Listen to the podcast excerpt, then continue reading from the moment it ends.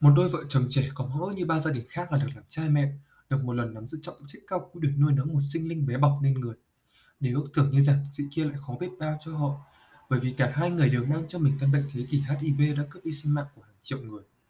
Bố mẹ nào chẳng muốn con mình lớn lên khỏe mạnh, không bệnh tật và có thể hòa đồng với mọi người xung quanh.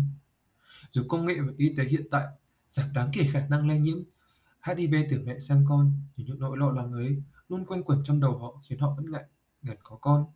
Cho đến một ngày họ nọ, đôi vợ chồng mới nhận được cuộc gọi của một chuyên gia mà họ đã đến khám và kiểm tra,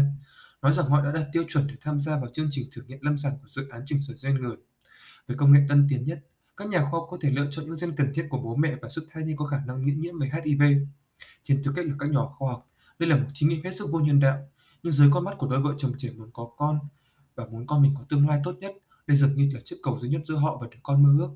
Nếu đặt bạn trong vị trí của đôi vợ chồng này, bạn sẽ làm gì?